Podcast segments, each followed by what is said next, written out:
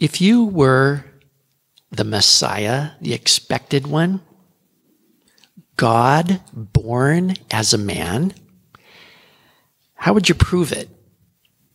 We're used to thinking that Jesus proved he was the Messiah by the miracles.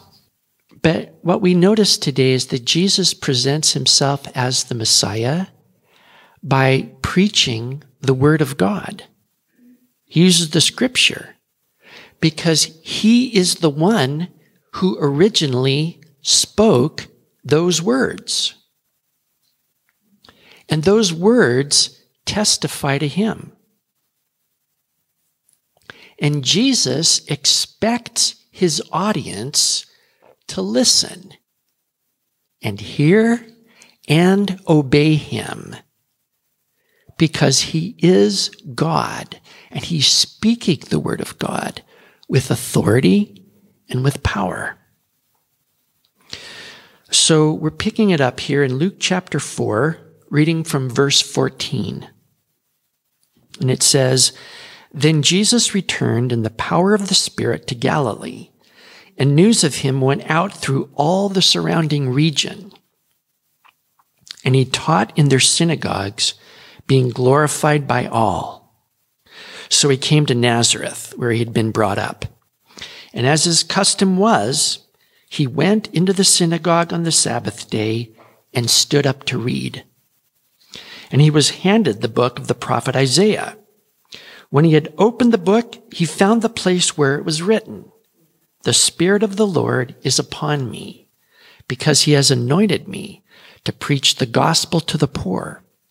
He has sent me to heal the brokenhearted, to proclaim liberty to the captives and recovery of sight to the blind, to set at liberty those who are oppressed to proclaim the acceptable year of the Lord. Then he closed the book and gave it back to the attendant and sat down. And the eyes of all who were in the synagogue were fixed on him.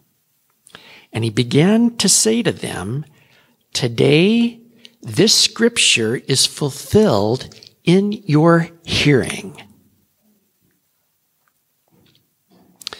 So, what we're noticing here is that Jesus is preaching the gospel in the power of the Spirit. That's what Luke emphasizes. That Jesus returns from his time of being tempted and tested in the wilderness in the power of the Spirit. During these 40 days, the devil has been trying to swerve Jesus from his obedience to the Father, his complete yieldedness to the Lord, whether he lives or dies, he is going to submit to him, obey him. And the devil's been trying to swerve him. Here, go off to the right, go to the left do this, do that. And Jesus has really just yielded himself to the Father. And because Jesus is completely yielded to the Father, the Spirit is upon him in power. That is, the Spirit as Lord can do anything he wants to through Jesus. Jesus is not going to say, well, what are we doing that for? No. That's one thing that Jesus never says to the Holy Spirit. And because he always says yes, and he's submitted to the Holy Spirit, the Holy Spirit is able to work through him with power. And that brings up an interesting point that it's possible to quench the spirit. It's possible to say no to the Holy Spirit. It's possible to grieve the Spirit because He's God and He knows best. And that's why we don't walk in the power of the Spirit, is because we say no. So if you want to walk in the power of the Spirit, say yes, no matter what happens, because He knows best. So here's Luke kind of skipping over about a year of Jesus' life after he was baptized by John. It's preserved for us partly in the Gospel of John from chapters 2 through 4, almost about a year. And this ministry of Jesus here, going around Galilee, happens after John the Baptist was arrested by Herod Antipas and put into prison. So here's Jesus going around the region of Galilee, and he's teaching in synagogues. And the reason for it is that the gospel is for the Jews first. First and foremost, it is the fulfillment of all the promises made to Abraham and Isaac and Jacob and David. Jesus is for the Jews.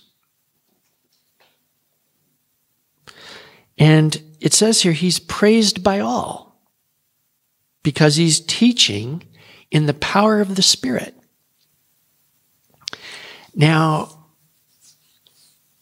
you got to remember, nobody ever spoke the way Jesus spoke.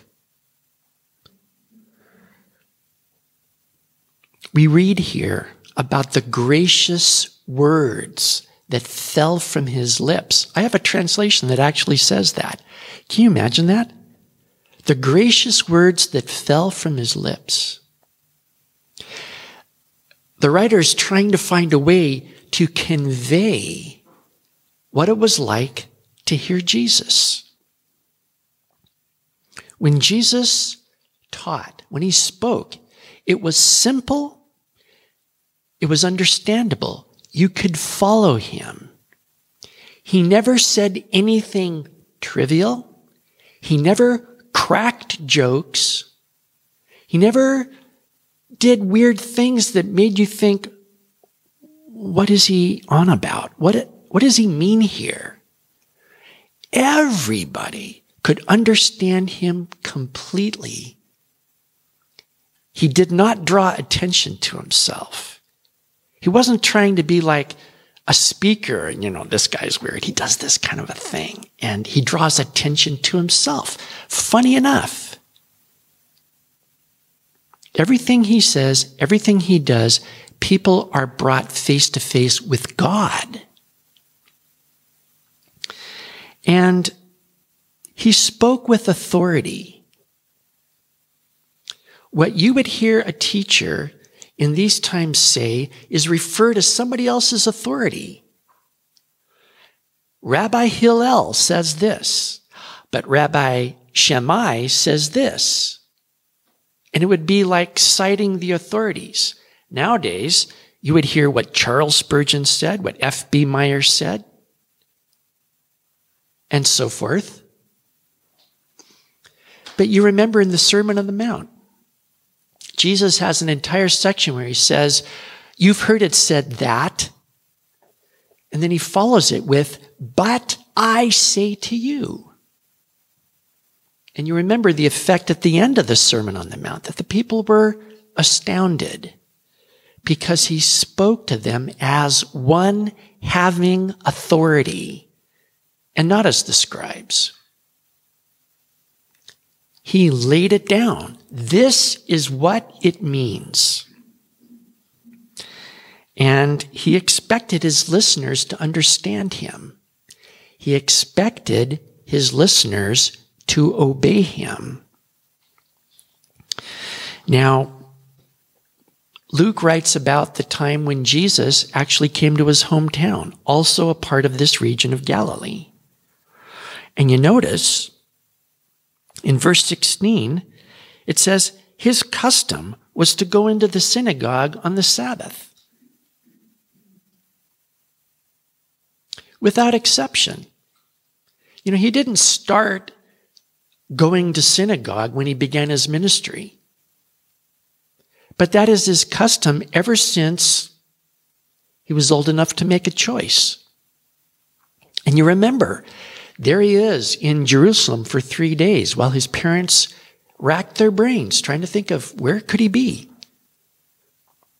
And they could have found him on day one in the first 15 minutes because he was right there at the temple. That's who he was when he was 12 years old. So that's who he is to be in the synagogue on the Sabbath. Because he's committed to worship. He's committed to be with the people of God. That's where you are if you're godly. So, a typical Sabbath service opened with prayer and the confession of faith, which, which is called the Shema. It's from Deuteronomy chapter 6. Hear, O Israel, the Lord our God, the Lord is one. And you shall love the Lord your God with all your heart, soul, mind, and strength. There would be more prayer. There would be set readings from the law and the prophets and you follow the schedule.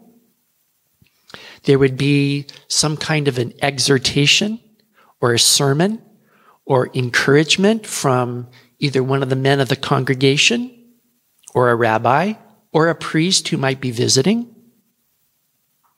And then the meeting would close with a benediction, prayer.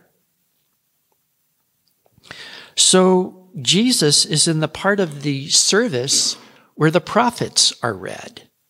And someone, the attendant, hands him the scroll of Isaiah. Today, the reading is coming from the prophet Isaiah. So Jesus rolls the scroll open until he finds the place that we know as chapter 61. Those chapters and verses were actually put in around the time of the Renaissance. So they're not original. They're just aids and helps. So Jesus wouldn't go, okay, 48, 49, we got to keep going here until he gets to chapter 61. He knows the spot. And so he rolls right to it and he reads it. Then he rolls it up, hands it to the attendant, and sits down. And what that means is he is the teacher he's going to teach.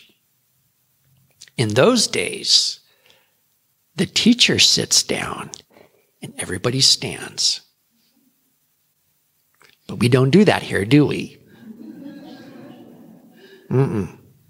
But when he sits, that means class is in session and he's teaching.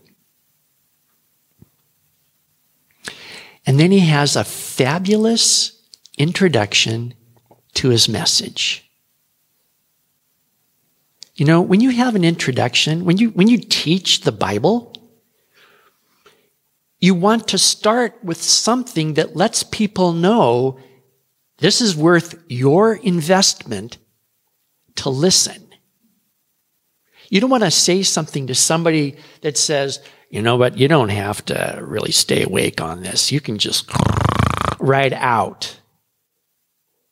You don't need to pay attention. What's for lunch? So, really, when you're speaking,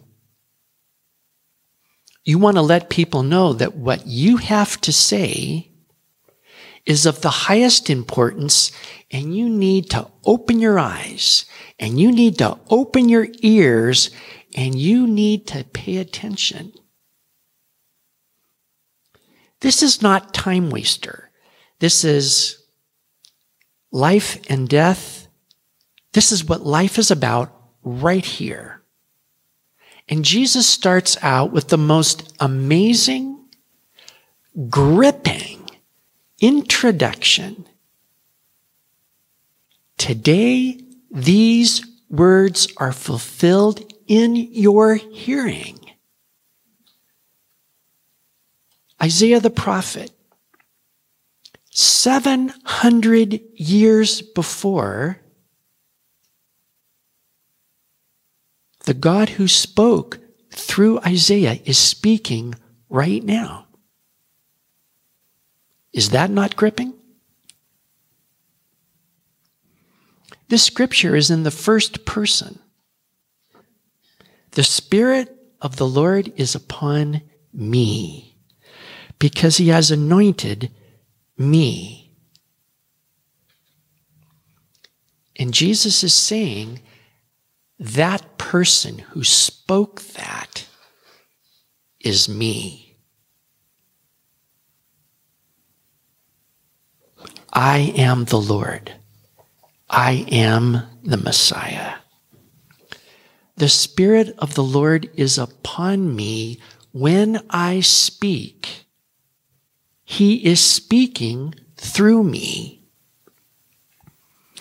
He anointed me to preach the gospel to the poor, to heal the brokenhearted, to proclaim liberty to the captives, recovery of sight to the blind, to set free those who are oppressed, to proclaim the acceptable year of the Lord.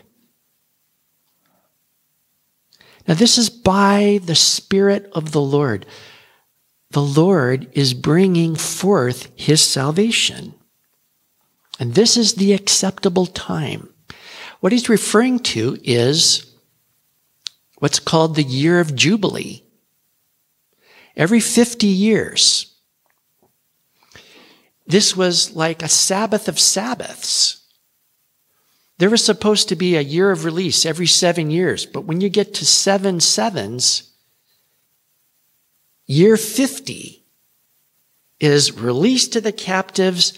Everybody's land goes back to them if you sold it, if you lost your uh, inheritance, it all comes back to you. And it is freedom. And everybody receives what's theirs. It's like a holy reset to the land of Israel. It's a blessing. Now, what that is a shadow of, the Messiah brings in the permanent, the lasting. And it's tremendous. And what he's saying is, this is no longer future. This is no longer, oh, it'd be great if it was here. It's right now.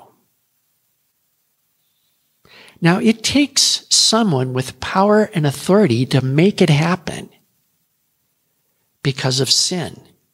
Sin ruins everything. Sin takes away everything. So it has to be accomplished with power and authority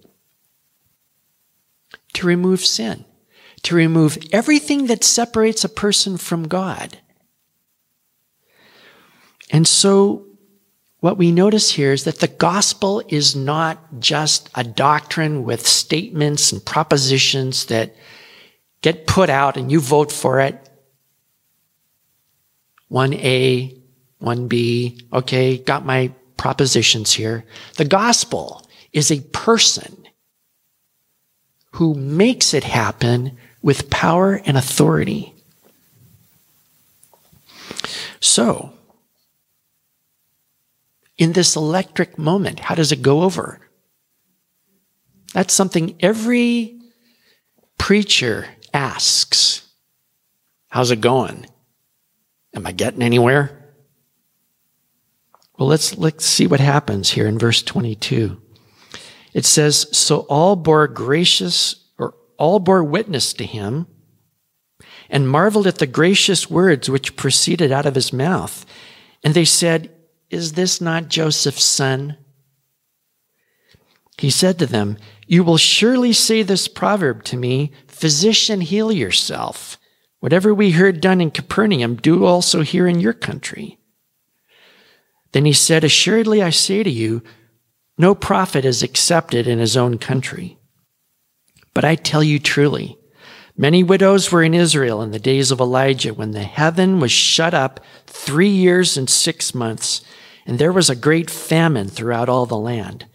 But to none of them was Elijah sent, except to Zarephath in the region of Sidon, to a woman who was a widow.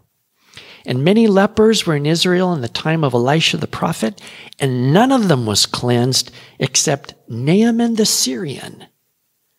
So all those in the synagogue, when they heard these things, were filled with wrath and rose up and thrust him out of the city, and they led him to the brow of the hill on which their city was built, that they might throw him down over the cliff. Then passing through the midst of them, he went his way.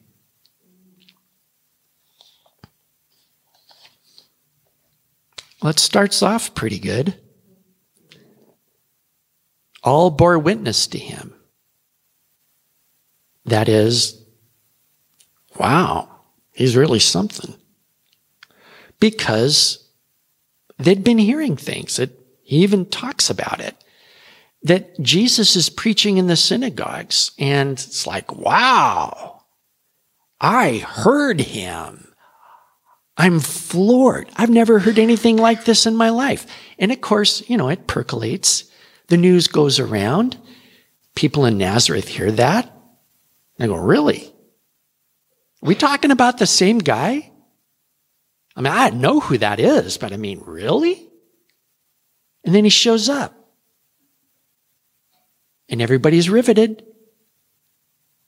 And they're listening. They go, wow, that's, that's amazing. Him. So they're marveling at what they're hearing. And again, think about this. Super simple. You don't have any problem following him. And no jokes and no weirdness no time wasting. Jesus is speaking so clearly and powerfully with authority, and everybody is floored. But then they understand him all too well. They understand. He's saying he's God. and they push back. And see, they start saying, Is this not Joseph's son? And that's a funny way to put it, isn't it? It's a form of a question that demands the answer yes, that's who he is. And they're sitting there going, This is Joseph's son. This is Jesus. We all know Jesus. We know who he is.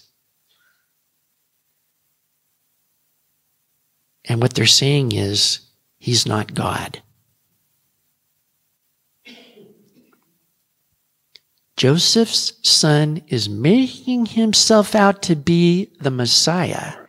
Who does he think he is?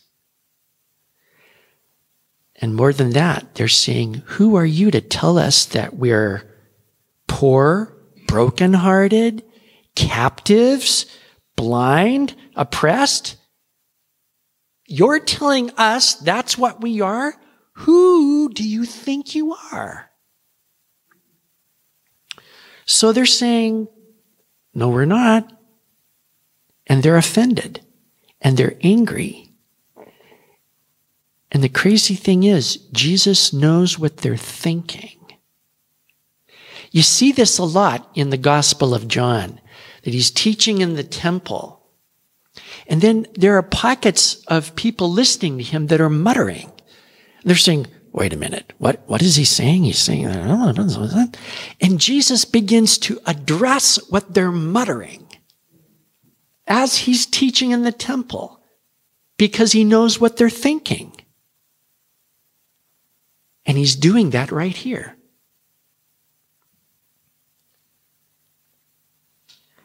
Because he says, You're going to quote this proverb to me, physician, heal yourself. And what this means is prove it. Let's see ya. Do something. And, you know, physician, heal yourself. Let's see it happen on you. Show us. So they're saying, do something like what you did in Capernaum, a place he's obviously been to on when he goes around the synagogues in Galilee. And they heard about Jesus performing miracles. So they say, okay, you're the Messiah. Why don't you do something? We're watching. Prove it. And this would be the perfect opening for Jesus to do a miracle if he was like these people that say Jesus needed miracles in order to prove who he was. I've read books like this. People who emphasize miracles and signs and wonders because they say that's what you got to have. This was the big thing with John Wimber. Power evangelism. When we go out on the street and when we pray for people and when they're healed, they're going to receive Jesus because it's undeniable. And that was their big thing. And you see it come up. It's come up a couple of decades later now. Maybe nobody here knows who John Wimber is. But then there's other groups that come out and say, this is how you do it. You're supposed to go out there with power. And then people will believe. This would be the perfect opportunity, wouldn't it? All right, prove it. And Jesus doesn't do it. He refuses to do it. Now, I think this is significant because Jesus is showing us what do you do? And here he is speaking to them the word of God with power and authority. And they are rejecting the word of God and saying, absolutely not. We're listening, but we're not going to obey. You know, Jesus is going to tell a parable right here in this gospel later on about the rich man and the poor man. And the poor man dies, is carried to Abraham's bosom for comfort. The rich man dies and goes into the place of torments. And that rich man says, Send Lazarus back to tell my brothers, lest they come to this place. And Abraham goes, Nope. They got Moses and the prophets. Let them listen to Moses. And the rich man says, No, but if somebody goes to them from the dead, they'll believe. And Abraham says, you know what? If they don't hear Moses and the prophets, they're not going to believe even if somebody rises from the dead. Because there's an attitude in the heart. You know what the attitude is? Testing God. Okay. Want to do something godlike? Okay. You know, people have this kind of curiosity. No intention of ever giving in to God but I wouldn't mind seeing some razzle dazzle. I wouldn't mind seeing some action. What do you got? I'm not going to believe. Forget that. See, it, it's not something that actually encourages trust and submission to God. It encourages idle curiosity. It doesn't change anyone's mind because they're not listening to the Word of God. The gospel is the Word of God, and it is the power of God to salvation. God does not say, I will do miracles and then you'll believe. Jesus fed 5,000 people with five little bread rolls and some really tiny fish. And they came looking for him. And he says, you know what? You're looking for me not because you want to follow me, but because you ate and were filled.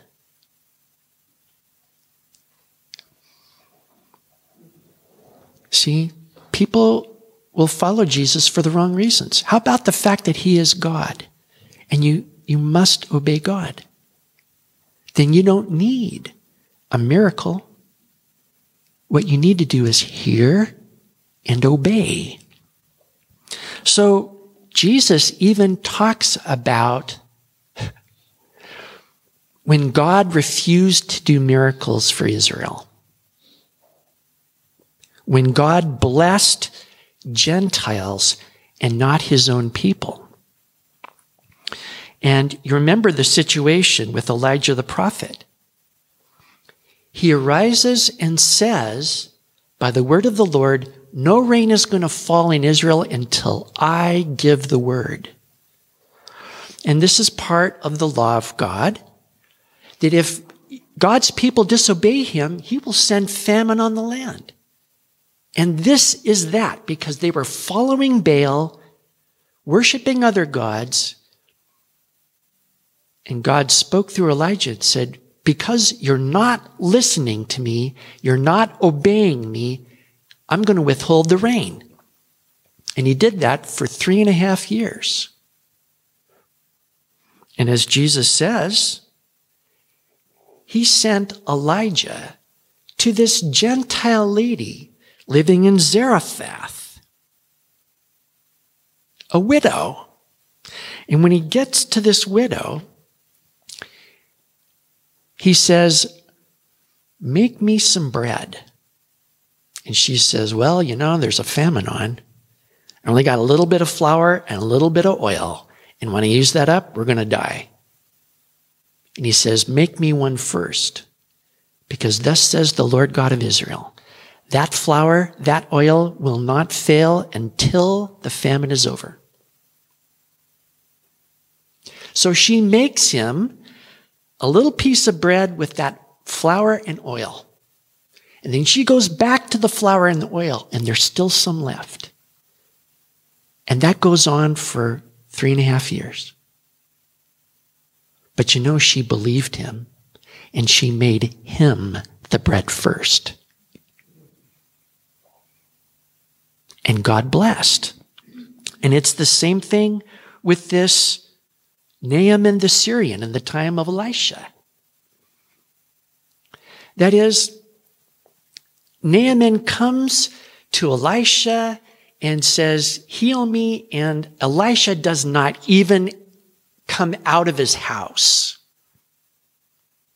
Sends his servant to say, Go dip seven times in the Jordan, and your flesh is going to be restored to you. And Naaman is all angry. Says, I thought he'd come out and kind of wave his hands and kind of voice, and then I'm going to be clean. Oh, I'm not going to wash in the stupid Jordan. I could do that back home in Syria. But his servant says, You know, if he had asked you to do some great thing, you'd have done it, right? Well, why don't you just do what he says? So his servant convinces Naaman to hear it and obey it. And he says, This is stupid. And he dips himself seven times. And the seventh time he comes out, his flesh is restored. Both times, it's because somebody is listening and obeying that God blesses. But God does not have to bless disobedience. And Jesus is not blessing disobedience right now in the synagogue in Nazareth. He's saying, if you guys are not open to the Word of God, no miracles. And they're so angry, they're going to throw him off the cliff. How'd you like that? You know, in John chapter 8, the Jews answer to Jesus and say, Abraham is our father. And he says, Wow, if you're Abraham's children, do the deeds of Abraham. But as it is, you're seeking to kill me, a man who has told you the truth which I heard from God. This Abraham did not do. Here are these people who say, We're not poor, blind, and naked and oppressed and all this stuff, and you're not the Messiah. And then they try to kill him. And what they show is that they're slaves of sin. And you know, if you have a problem with Jesus, you're wrong. The end. So then Jesus leaves Nazareth and goes to Capernaum where he was before. Verse 31. He went down to Capernaum, a city of Galilee, and was teaching them on the Sabbaths. And they were astonished at his teaching, for his word was with authority. Now in the synagogue there was a man who had a spirit of an unclean demon. And he cried out with a loud voice, saying, Let us alone. What have we to do with you, Jesus of Nazareth? Did you come to destroy us? I know who you are, the Holy One of God. But Jesus rebuked him, saying, Be quiet and come out of him. And when the demon had thrown him in their midst, it came out of him and didn't hurt him. Then they were all amazed and spoke among themselves, saying, What a word this is! For with authority and power, he commands the unclean spirits, and they come out of him. And the report about him went out into every place in the surrounding region. So, Jesus comes to some other place, Capernaum. He's been there before, and he preaches the gospel about himself. And he is opposed by a demon. And it says that the people in the synagogue are literally knocked out by the teaching. Because this teaching has authority. And there's this guy in the synagogue possessed by an unclean spirit. And this demon knows who Jesus is and says really awful things about him. And the first thing he does is he screams out. Now, this isn't nice. It isn't pretty. It's ugly. That's kind of creepy. And he says, Let us alone. You know, you have no business with here. I know you are the Son of God. You know, this is creepy stuff. And trying to make Jesus out like he's the creepy guy, you know, avoid him. And Jesus doesn't need this kind of acknowledgement. Just because somebody says Jesus doesn't mean he's on Jesus' side. And he especially doesn't need acknowledgement from the devil. So he rebukes this demon and casts him out. And this is significant because only God can rebuke people or demons. This is something that belongs to God. You know that um, in Jude, it says the Michael the archangel, when he disputed with the devil and argued about the body of Moses, did not dare pronounce against him a railing judgment, but said, "The Lord rebuke you." It doesn't even say, "I rebuke you." Only the Lord can rebuke. And you notice Jesus, he rebukes demons, he rebukes fevers, he even rebukes the wind and the waves, and they obey him. And Jesus does this specifically because he's God. And the people, of course, are amazed. And they're trying to figure out what is this? They're trying to figure out who is this guy? They haven't really rejected him yet, but they're still talking to each other. What do you think? I have no idea. I've never seen anything like this in my life. What's going on? Who is this guy? So there we have to leave it. And see, Jesus said he came for the poor. That means the poor in spirit. The poor that don't have what it takes to get into heaven. That is, when you come to heaven and Jesus says, why should I let you in to my nice, clean heaven? and you go, I don't know. That's a bad answer. So you need to be acceptable to God. Are you acceptable to God just as you are? Are you pleasing to Him? Jesus said He came for captives of sin.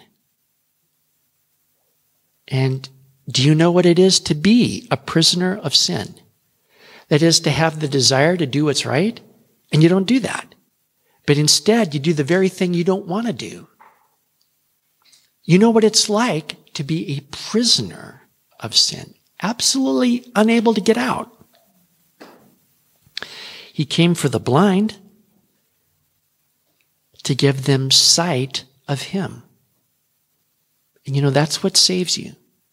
To look at Jesus on the cross and to know that He is the sacrifice for your sins. His blood pays for your sins against God. He came for the oppressed, the downtrodden, the broken, the crushed, the bruised. That is what your sin does to you. It destroys you. And he says, now's the time to be accepted by God. This is when you can be free from everything that destroys and actually be accepted by God. And he says it's now.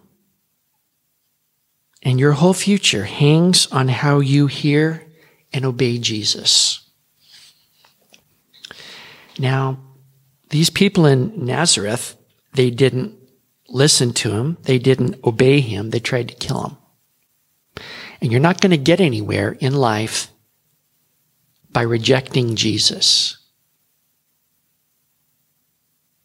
And the demon knew that Jesus was from Nazareth. He knew that he was the Son of God. But even if you know the exact truth, it doesn't save you. Because demons didn't obey Jesus. And the only reason the demon left was because Jesus made him go with power.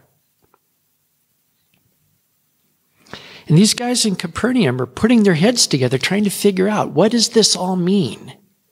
But they're not especially listening to Jesus either. Because later on, Jesus is going to rebuke the cities in which he did his greatest miracles, and they didn't repent. They're impressed by Jesus' show of authority and yet at the same time, that doesn't save anybody. Believing in a miracle does not make you right with God. So ultimately, you have to listen to Jesus and then do what he says.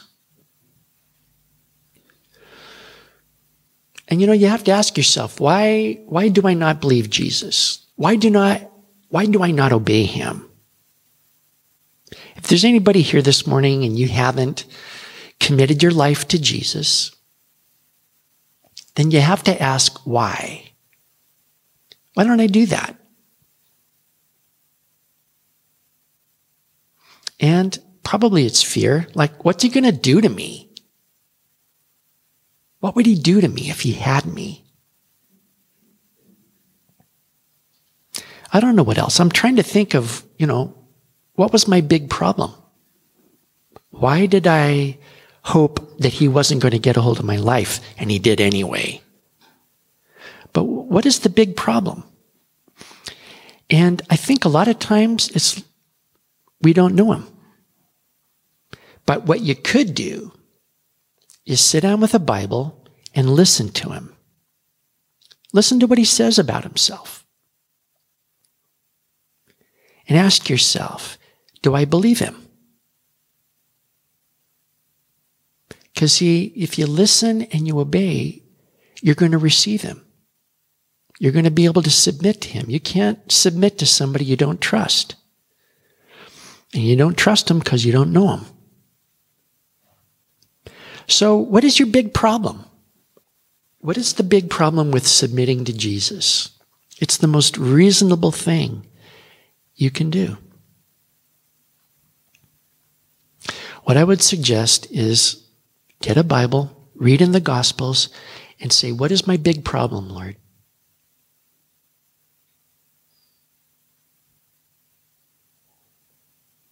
Do that. Listen to Him and obey Him. Let's pray. Thank you, Heavenly Father, that we can hear the words of Jesus. And they're not just His words, they're your words. And you're speaking. You're saying, He that has ears, let him hear. If anyone hears me and opens the door, I will come in.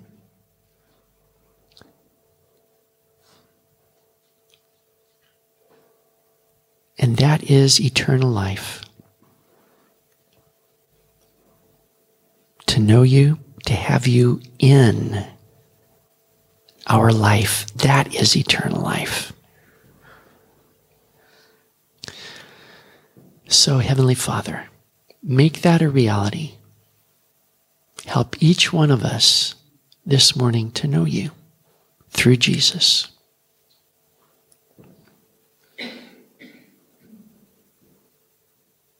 Thank you so much. In Jesus' name we pray. Amen.